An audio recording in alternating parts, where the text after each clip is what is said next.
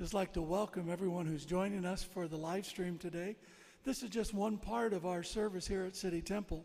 So if you'd like to be part of the whole service, just drop us an email at info at city-temple.com or better yet, come and join us here at City Temple on Sunday mornings at 11.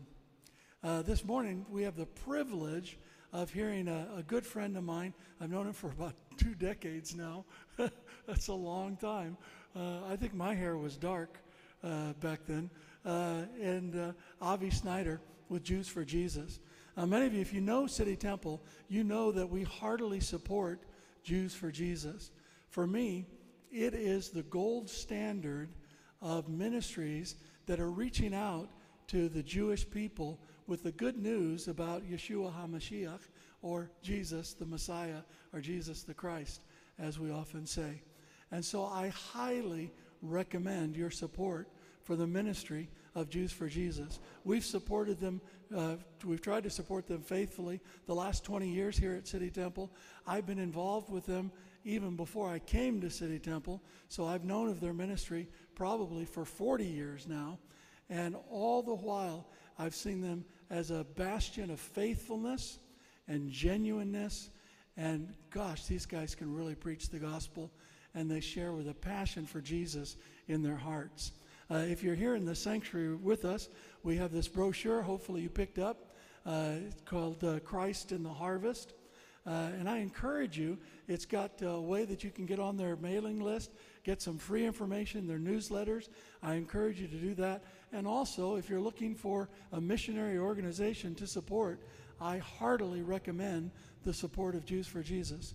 I can testify that they treat all donations with the utmost integrity and faithfulness. And, uh, and I've never had a worry about a penny that I've given to Jews for Jesus that it wouldn't go in the right place and be used in the right way. So heartily, heartily recommend them to you. And now I'd like to invite my friend Avi, if you'd come on up. And uh, uh, I'm going to introduce you as you get up here. So this is Avi Snyder. I uh, often think of Avi. Uh, to me, he's like the Apostle Paul. I always feel like I've met the Apostle Paul when meeting Avi. He's been such an incredible missionary. He's opened up six different nations in Eastern Europe, including Russia, uh, to the ministry of Jews for Jesus. And the passion that he has for the Jewish people and the passion that he has for the lost is absolutely extraordinary. Uh, he's got a book on the table uh, uh, out back as you leave today. There's a table you can get collect stuff from, buy stuff from, meet with him. But he's got a book that says Jews don't need Jesus and other misconceptions. Uh, and it is a fabulous book. And I've just read his soon coming book, uh, and it is one of the best books I've ever seen on evangelism. Uh, most books I've read about evangelism make me feel guilty. Reading Avi's book has made me feel empowered. Uh, so, uh, amazing stuff. So, without further ado, uh, let's welcome Avi Snyder. Thank you, Pastor Rod. No, no, no, no, no, no, no. Don't applaud. I might be a terrible person. It's, uh, it's really nice. It's wonderful to be back. How many of you were here when I was here a couple of years ago? Any of you? Am I any taller? No, just older. no, it's a joy to be back with you. For those of you who, uh, who were here when I was here the last time, um, it's good to see you again. Thank you for letting me come back. For those of you uh, who were not here uh, during any of the times that I've been here before, my name is Avi Snyder. I have the privilege of, of being the European ambassador of Jews for Jesus, as Pastor Rod mentioned the ministry. Uh, oh, there you are. Yeah, yeah, we've known each other uh, just about two decades. I, I came to, to the London work of Jews for Jesus just for a short time, for two years. I came in 2001. And you came just after that, didn't you? Was it two? Same year, huh? Yeah, so we met just when we were both getting off the boat, as my ancestors used to say. well, so it's a, uh, it's a good time. So we've known each other, and I've known City Temple uh, for that time. Uh, for those of you who are not familiar with Jews for Jesus, you know, sometimes people ask me how long the ministry's been around. I like to say about 2,000 years because um, people forget that all the first Christians were us Jews. People forget that Jesus is the Jewish Messiah and the Savior of the nation. People forget that all of the first missionaries were us Jews. And that's who and what we Jews for Jesus are. First and foremost, we are missionaries.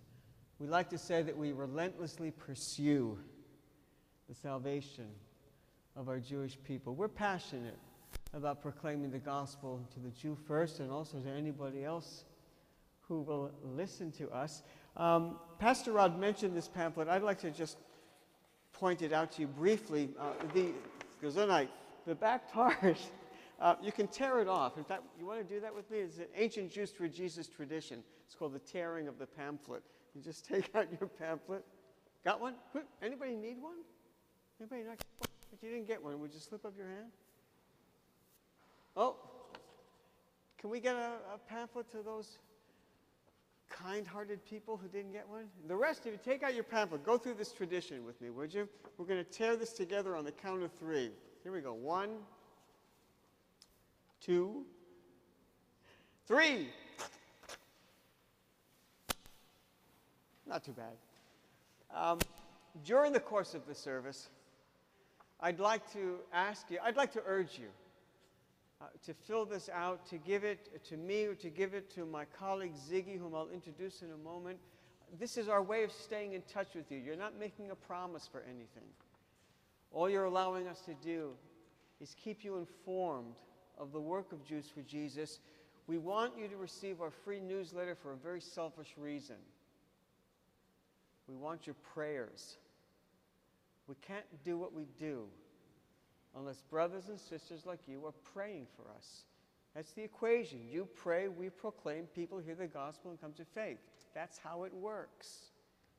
We need your prayers. And so we want to send you our newsletter so you'll know what we're doing, so you'll be encouraged, hopefully, by the stories, and so you'll be reminded to pray for us.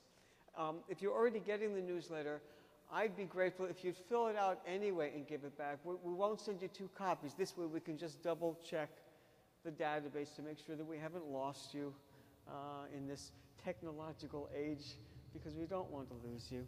Um, in a moment, um, I'm, I'm, eager about sharing a, a, passage of scripture from you, Romans chapter 1, verses 15 and 16. Um, I'm eager to, to give you an update on the mischief that I've been getting myself into. But before I do that, I want to introduce a, a dear friend and colleague, uh, Ziggy Rogoff, who is here with, with the London work of Jews for Jesus. There are over 200,000 Jewish people in the greater London area. The vast majority have never either heard the gospel or have never heard the gospel in a way that makes them realize that this is a message that is relevant and necessary for us Jews.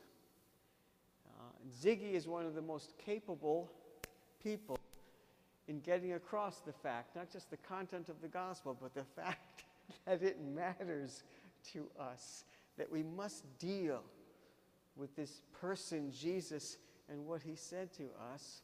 Um, the work in London is very exciting. It, uh, opened up in 92, if I remember correctly, and um, uh, it's a varied team. Uh, Ziggy and, and other colleagues are, are, reaching out to the, the British Jews, and then there's a, whole other team reaching out especially to the 70,000 Israelis who now live in London. So it's an exciting work, but I'll let, I'll let Ziggy uh, explain that a little bit more if he wants. Ziggy, would you come and uh, encourage us all with, uh, with what you want to share?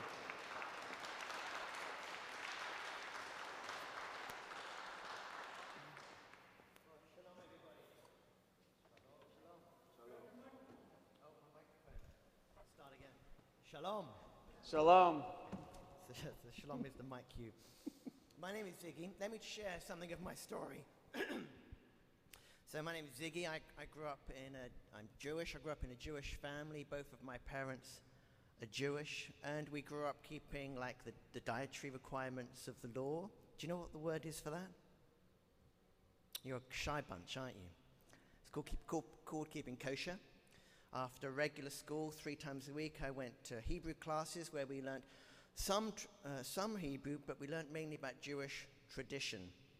If you know anything about Jewish people, we are steeped in tradition. And it's also wh- where I trained to have my bar mitzvah. Do you know what a bar mitzvah is?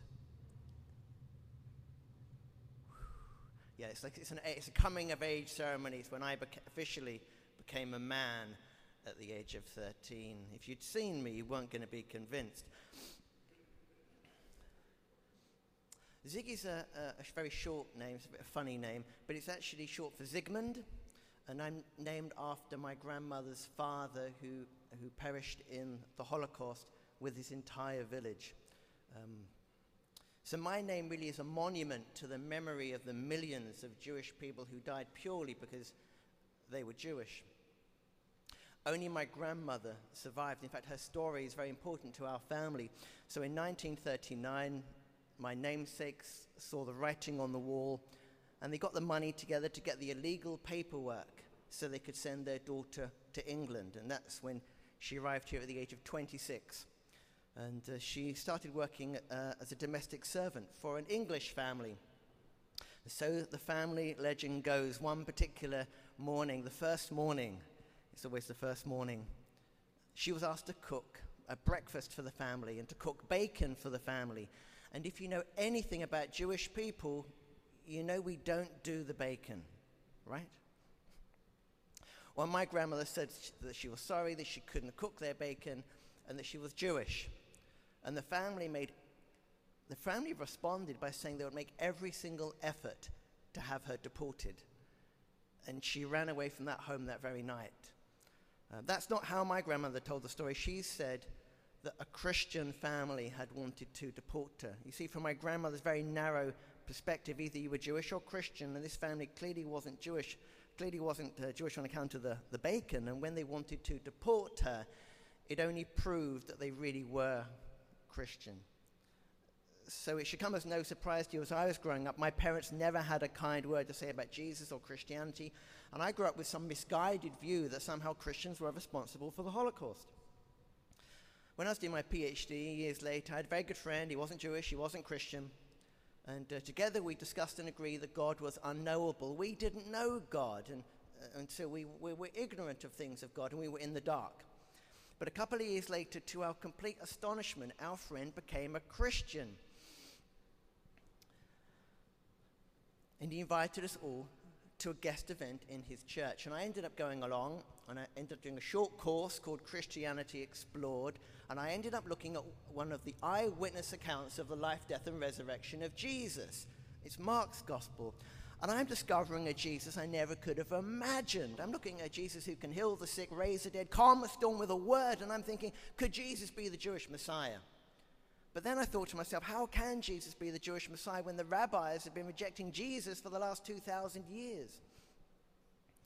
But about this time, a friend of mine gave me a book, this book, called Betrayed. Have you seen this book before? Yeah, I know, I know, obviously seen this book. It's about a very successful Jewish uh, businessman, and one day he gets a telephone call from his daughter at university saying that she believes in Jesus and the family is upset they're besides themselves, and above all, they felt betrayed. Without ruining the story, because I'd love you to come to the book, to our little book table and, and buy this book. It's a tremendous book. Um, everybody in the family came to believe in Jesus, and he wrote this tremendous book. And it taught me two valuable things. The first is that you can be Jewish and believe in Jesus. But even more significantly, it reminded me, taught me that there are prophecies in our Hebrew Bible about the coming of the Messiah. And as I began to read my Hebrew Bible, I began to see that Jesus hadn't just come to heal the sick and raise the dead, he'd come, that the Son of God had come to do something far more incredible, that he had come from heaven to earth to die, taking the punishments for my sins. That I, was, that I could be forgiven, not because of anything I'd done, but because of what he had done. In that very first week, as I was believing, I was overcome with two strong emotions. The first was joy, and the second was fear. Joy because I found a great treasure. I knew the truth. But then it occurred to me that I'd spoke, focused all of my energy on Jesus' identity, that I didn't really understand why we Why did we even need a Messiah? Why did we need him? And that's when I realized that the Son of God had come from heaven to earth to die, taking the punishment for my sin. And then I began to be overwhelmed with fear because I realized for the very first time in my life that I'd never honored God as my King, Creator, and Sovereign Lord, that I'd never done that. I'd only lived with, for myself, with me right at the center. I began to be overwhelmed with all the things that I had done wrong, really shameful things, things that never bothered me before, but were really beginning to trouble me. But then I was overwhelmed with something even more terrifying as I began to see for the first time in my life what my attitude is like an independent attitude, what the Bible would call sin.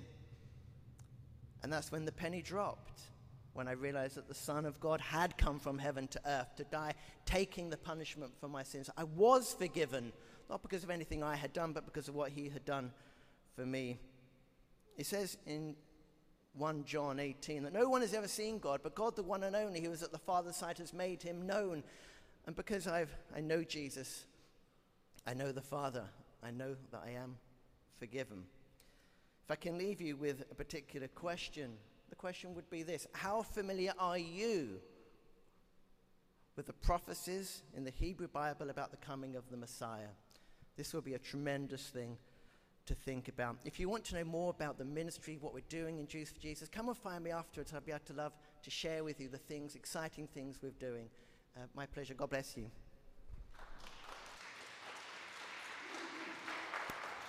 Thanks, Ziggy. Good word. I'll embarrass Ziggy by um, mentioning something that you will probably consider obvious after hearing his short testimony. Um, Ziggy is one of the clearest and uh, most direct and passionate and natural missionaries that we have. He has a marvelous ministry. Um, it's another reason why I very much want to make sure that you're getting the newsletter. Because if you get the newsletter, you'll be reading about what Ziggy and uh, Julia Pasco and others in the London team are doing, and you will be able to pray for them. And now you have a face uh, that you can actually connect to the London work. So please uphold Ziggy, uphold him in the work. I said it before, we can't do what we do unless brothers and sisters like you are praying for us. Um, I want you to understand the heart of Jews for Jesus. And I think the best way that I can uh, give you a clear glimpse of the heart is by sharing a passage of Scripture with, with you that I really love. I know that you're familiar with it. My glasses are caught on this cord. Let's see if I can undo this. Hold on a second. I did it. um, I know you're familiar with the passage, but I'd like to point out some things that you might not have ever noticed before. The passage is Romans chapter 1, verses 15 and 16, a short passage. But if you understand the heart of this passage, you will understand the heart of Jews for Jesus, you'll understand what drives people like me and Ziggy and our colleagues in, well, we're now in, in 13 countries around the world. Um, open up to Romans chapter 1, verses 15 and 16. Would you follow along um, either on the screen or uh, in your Bible as I read from mine? Romans 1, chapter 15 and 16. This is what we read. Paul writes to the Romans. He says, So for my part, I am eager to preach the gospel to you also who are in Rome.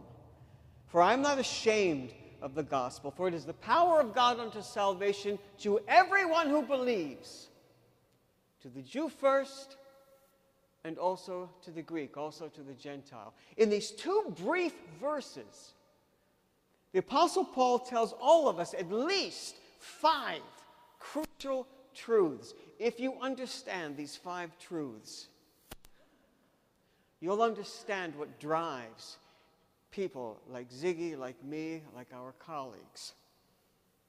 What does Paul tell us in these two verses? He tells us what we must proclaim. He tells us how we must proclaim. He tells us why we must proclaim. He tells us to whom we must proclaim. And he tells us when we must proclaim. Let me unpack this a little bit for you in the time that we have. What must we proclaim if we are sincere believers, sincere followers of the Messiah Yeshua, the Messiah Jesus? What are we commanded to proclaim? Verse 15, Paul says, For my part, I am eager to preach the gospel. Verse 16, he says, I'm not ashamed of the gospel. What did Paul proclaim? The gospel. What are we commanded to proclaim? The gospel. Now, you're sitting there and you're thinking to yourself, well, Avi, this is obvious. Of course, we're believers in Jesus, we proclaim the gospel. Yeah, it's obvious. But you know, it's very easy for believers in Jesus to proclaim everything except the gospel. In fact, if you are already a sincere, committed believer in the Messiah Jesus, then there are other biblical messages that you need to hear that are not the gospel message. But these are messages designed to provoke us to love the Lord with all of our hearts, with all of our souls, with all of our minds, with all of our strength. Messages designed to provoke us to love each other as we love ourselves. Good, solid, biblical messages. But these are not the gospel message. What's the message that the people outside this building need to hear? What's the message that people who work beside you or who sit in the same lecture halls at university that you sit in, what's the message that they need to hear? The gospel. What's the gospel? Well, the gospel is called good news. And it is good news.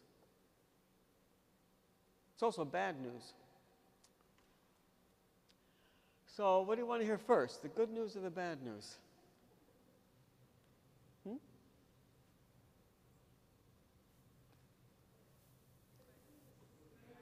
Bad? You must be Jewish like me. All right, well, I'm going to give you the good news first. The good news is God loves each one of us so passionately that He's provided a way, as Ziggy spoke about, He's provided a way for us to have our sins forgiven and to be brought into a real, living, vibrant, everlasting relationship with Him. That's the good news. The bad news is the only thing that we deserve from God is His everlasting wrath and judgment. Why?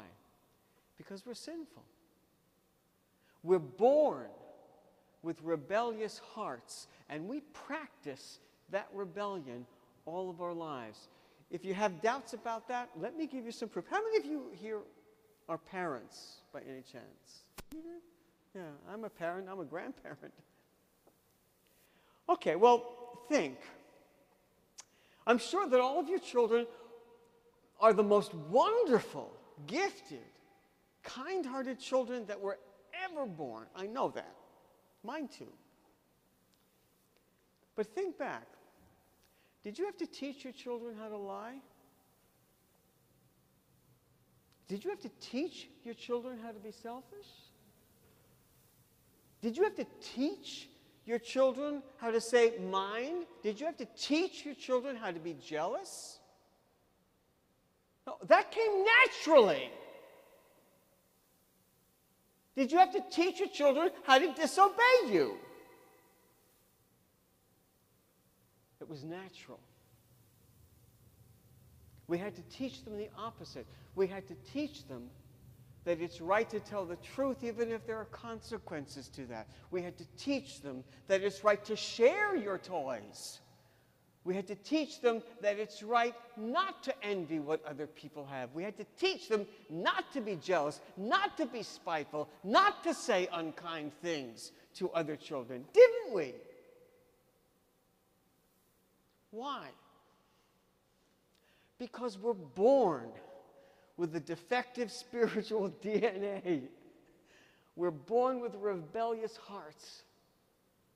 We're born separated from God because of our natural rebellion. It's because of this rebellion that our lives are pointless. No matter what we do, no matter what goal we set, no matter what, what vision we strive to accomplish, even if we accomplish it, it never satisfies. It never leaves us feeling that we've done what we were supposed to do. Why not? Because we're cut off from the only one who has a genuine purpose for our life. We're cut off from the only one who can honestly say, Well done. It's why our relationships don't work. Every relationship that we have is corrupted by selfishness and sin.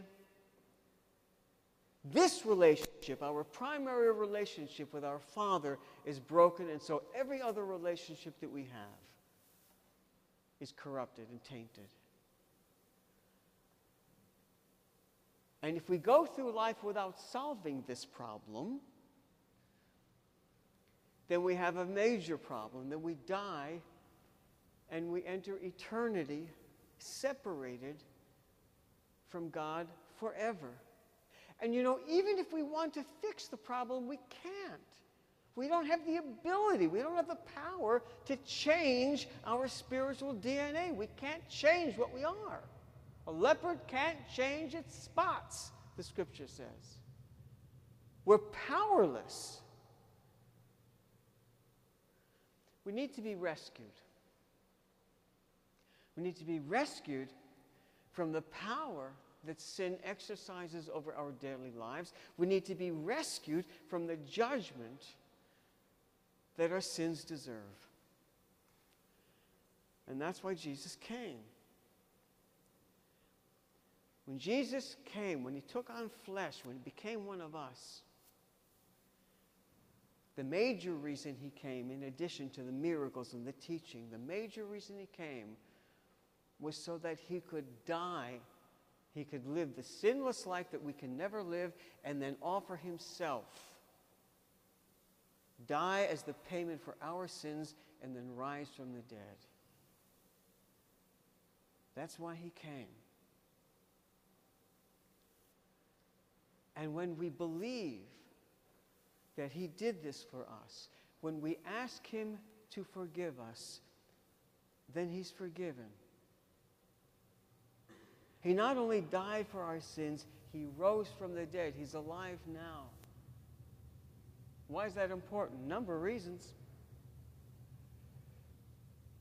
You know, when he was dying on the cross, he cried out. He said, My God, my God, why have you forsaken me? You Ever wonder why those particular words? Probably a lot of reasons. I'll tell you I'll tell you a couple of my favorite reasons. Number 1, he was telling us that everything was going just according to plan. He was quoting from Psalm 22, and Psalm 22 is a prophetic portrait of the death and resurrection of the Messiah. So, in one sense, he was saying it's all happening just the way it's supposed to happen. But by picking those words, he was also, he was also crying out in that moment his own experiential agony.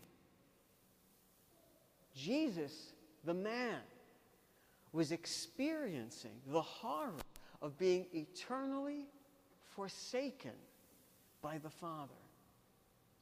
And he cried, Why have you forsaken me?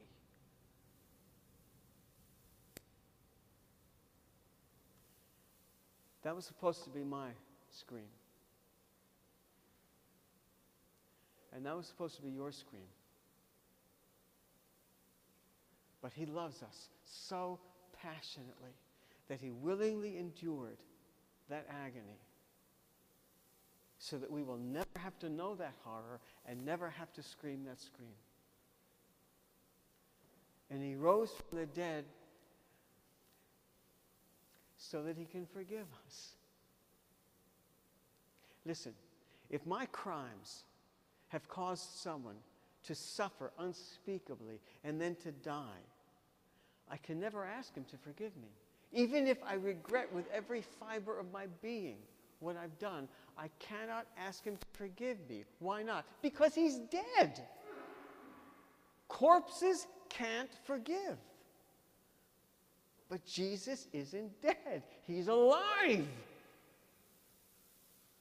And when we come to Him with repentant hearts and ask Him to forgive us for what our crimes caused Him to endure, then our hearts hear the most wonderful words that could ever be spoken. He says to each one of us in our hearts, He says, My son, my daughter, your sins are forgiven. Now follow me. He gives us a spirit so that we have the ability now to live the life that He calls us to live. He frees us from the power that sin exercises over our daily lives. He saves us, He rescues us from the penalty that our sins deserve. He gives us the gift of a whole new relationship with Him, an eternal relationship. The, the Bible calls it the gift of eternal life. And all of this is ours if we repent and put our trust in what He did for us. That's the gospel. there's a problem. See, if you uh, tell people a message that requires people to repent, people don't like you very much. Do you ever notice that? You know, I was six foot four before I was a missionary with Jews for Jesus. No, not really. So Paul tells us how to proclaim the gospel. He says in verse 16, I'm not ashamed of the gospel.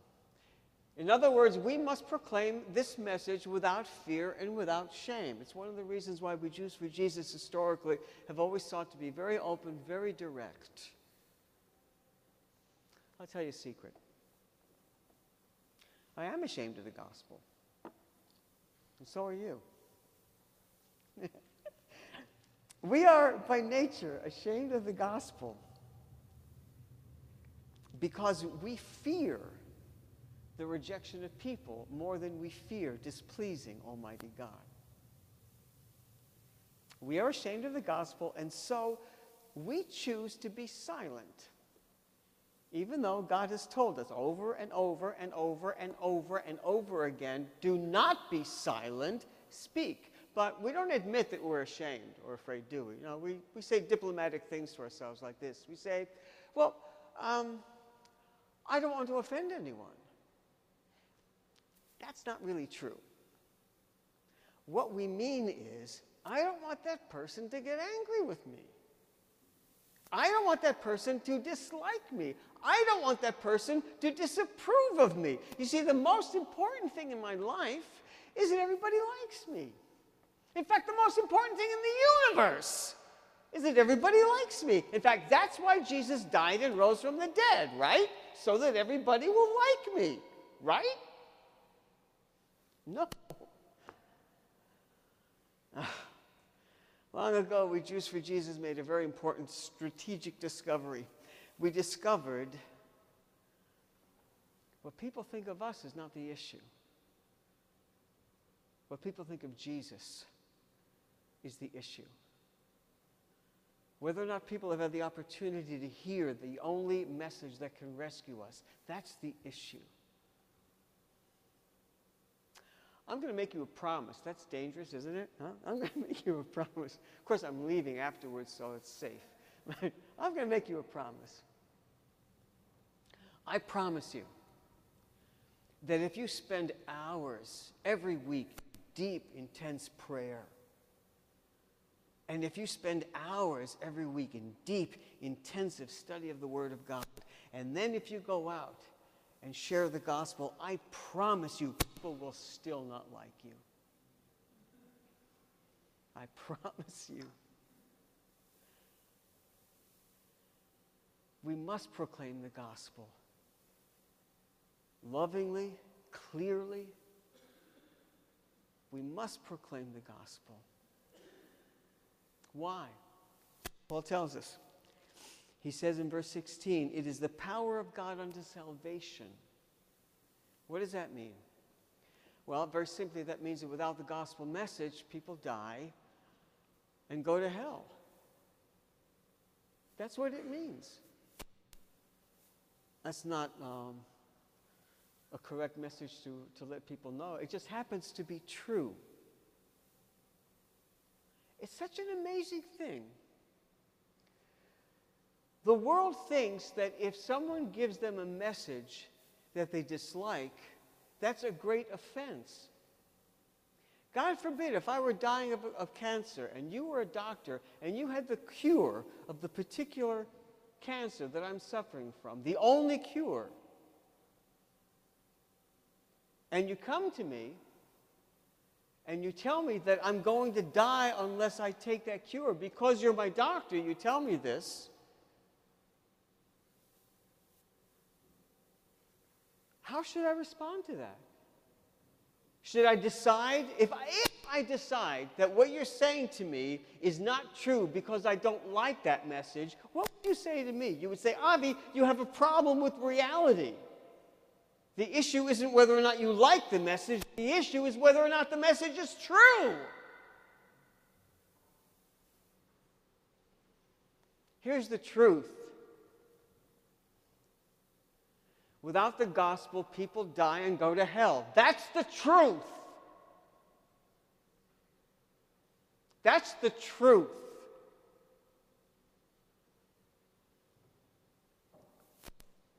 Most of us are strangers.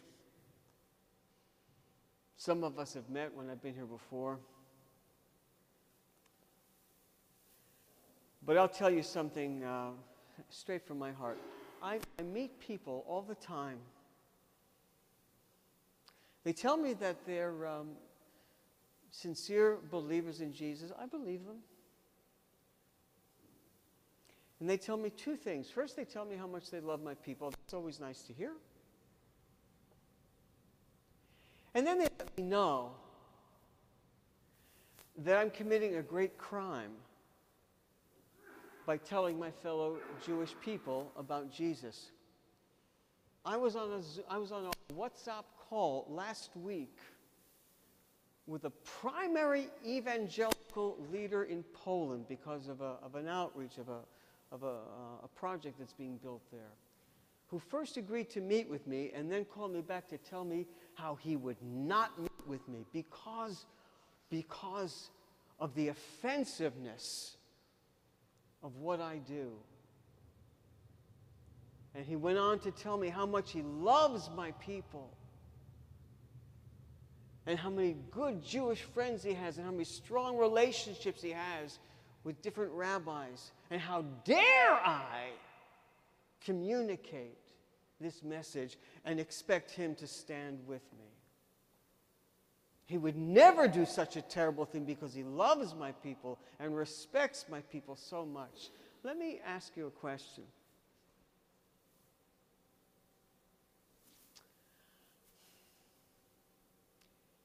If a doctor had the cure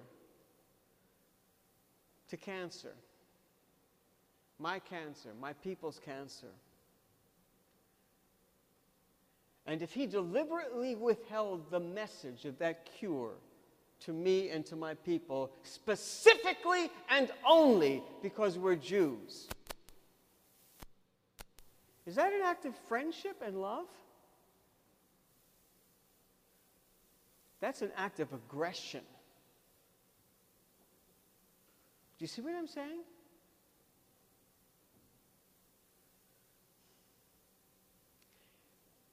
This is such a passionate issue to me. I actually wrote a book about it. Pastor Rod mentioned it. Jews don't need Jesus and other misconceptions. Of course, my people need Jesus. And so does everybody else. Because only the message of the gospel rescues, only the message of the gospel saves. Paul tells us what we must proclaim the gospel, he tells us how we must proclaim without fear, without shame. He tells us why. Because only the gospel is the power of God unto salvation. He tells us to whom we must proclaim. He says in verse 16, to the Jew first, and then to the Greek. Oh, that's a problem, isn't it? Why did he have to suggest some kind of a priority here? Why did he have to say to the Jew first? Couldn't he have just said to everybody? What, was Paul a, a Jewish nationalist? No, Paul was a Jewish missionary. And Paul understood the only call that we Jews have ever received. Let me explain. Paul, a nice rabbi from Tarsus, as a believer, was called to be the apostle, not to us, Jews, but to you. He was called to be the apostle to the Gentiles. Why? Paul understood the call, the only call that Israel as a people has ever received. Do you know what it is? There's only one call to be an evangelistic light to the nations, to be a nation of messengers and missionaries to the other nations of the world. That is the only call that the people of Israel has ever received. And Paul says in Romans chapter 11, that call has not been revoked. Didn't you ever wonder why Paul, the apostle to the Gentiles, always began his ministry in every new city by first bringing the gospel to us, to his fellow Jews? He understood the strategy. You get the message to the future messengers so the messengers can do their job and get the message to the world. You see, we can't proclaim the gospel until we believe the gospel. And we can't believe the gospel until we hear the gospel. And we can't hear the gospel until someone brings it to us first. I've had the privilege of being a missionary to my people for over 43 years. I've had the privilege of of living in six countries, six cultures. Why? Two reasons. Because I love my people and I want to see them saved. And number two, because I want to see my people do their job. I live for the day when the globe will be covered with Jewish people fulfilling the call standing shoulder to shoulder with you in the forefront, bringing the gospel to the nations who so desperately need to hear. Now, don't misunderstand. I'm not saying that only us Jews are supposed to be missionaries. I'm not even saying we're very good missionaries. We're just very loud missionaries. And every one of us who's a sincere believer is called to be a witness in some fashion, in some way. I'm not, I'm not discounting that. What I am saying is that there's only one entire nation, one entire people that was specifically charged with the task of being a nation of messengers. That's us. That's the only call that we've received. And Paul says that that call has not been revoked. That's why I love Europe so much. It's not just because it's my ancestry. I probably mentioned this the last time I was here, uh, two years ago. Um, we were on the verge of launching this new project in Poland. Well, it's well underway. Last August, we had a 10 day outreach in Warsaw. If you know anything about the history of what happened to us in that city, you'll understand why we had to go back with the gospel. There's so many cities throughout Europe that need, they must hear the gospel from the lips of us Jews. We have to go back to the cities where we died, proclaiming God's message of life. We have to. It's our moral obligation so the project is called Life from the Dead. What a phenomenal project. Listen to this team that we had out on the streets of Warsaw Jews, including European Jews and Israelis. Jews, Poles, Germans, and post Soviets. You can't even get those people together in a room. But with Jesus. We were there together, proclaiming the gospel, shoulder to shoulder, to Jews and non Jews. And to say that we were noticed and made an impact, I am proud to boast in the Lord to say that that's an understatement. So it was a good beginning. Next August, we'll take it to stage two.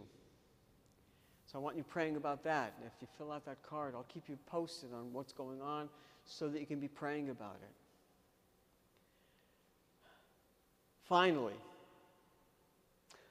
Paul says, Paul explains when we must proclaim the gospel. Verse 15, he says, So for my part, I am eager to preach the gospel to you also who are in Rome. There's an urgency in the words.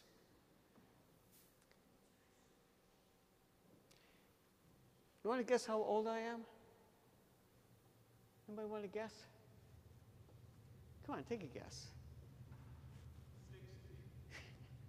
60. 60? God bless you. Anybody else? I'm almost 71.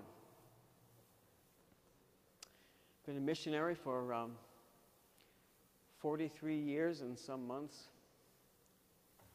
It's been a good four decades. It's been a fast four decades.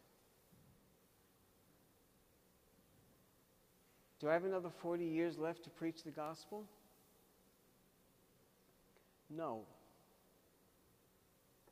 Do I have 10 years left to preach the gospel? I don't know. Do I have a month left to preach the gospel? Do I have five minutes left to preach the gospel? Some of you are hoping I don't have five minutes left to preach the gospel. Do you remember what Jesus said to the disciples in John chapter 9? He said, We must do the work of him who sent me while it's day. Soon it will be night when no one can work. Brothers and sisters, night is coming. You think it's hard to preach the gospel now? Stick around. Night's coming. For me, probably that means that uh, either Jesus is coming back for me soon or I'm going to him pretty soon. Night's not a bad thing for me. But one way or another, night's coming. Today is the day of salvation. Today is the day when the gospel must, must be proclaimed.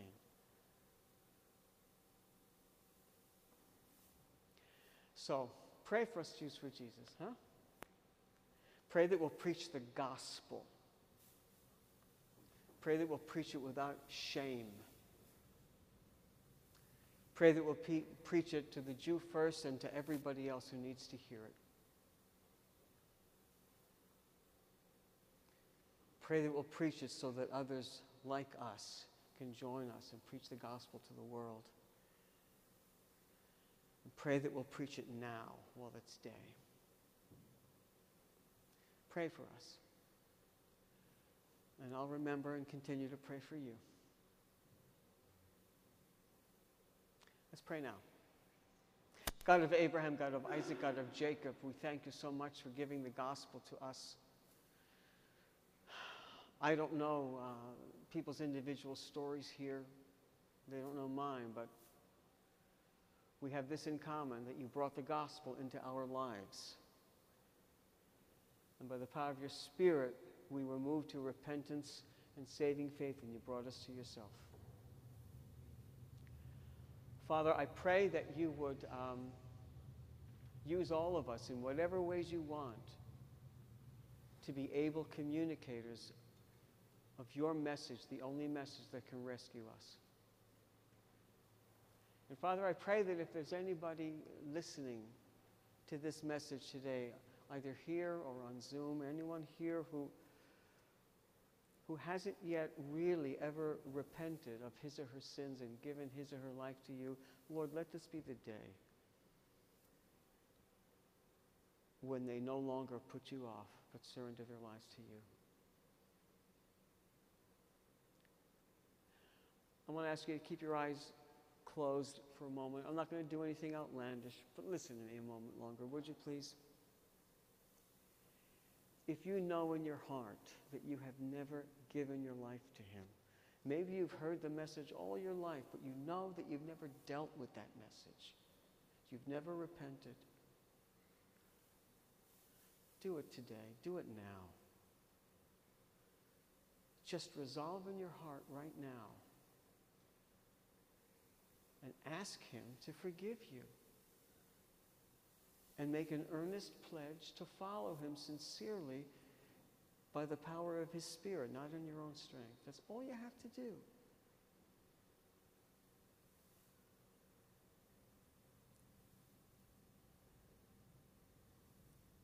If you take that step right now, quietly in your own heart,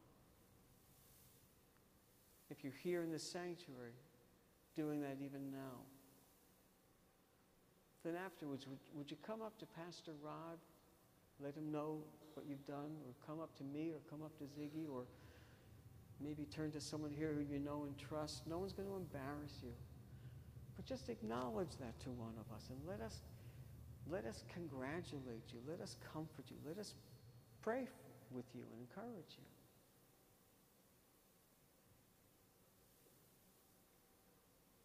Father, thank you so much for your mercy and your grace. Thank you for the forgiveness that you give us in Jesus. Thank you for Jesus. In his name we pray. Amen. Amen. Amen. Let's praise the Lord for Avi. Hallelujah, Lord. Thank you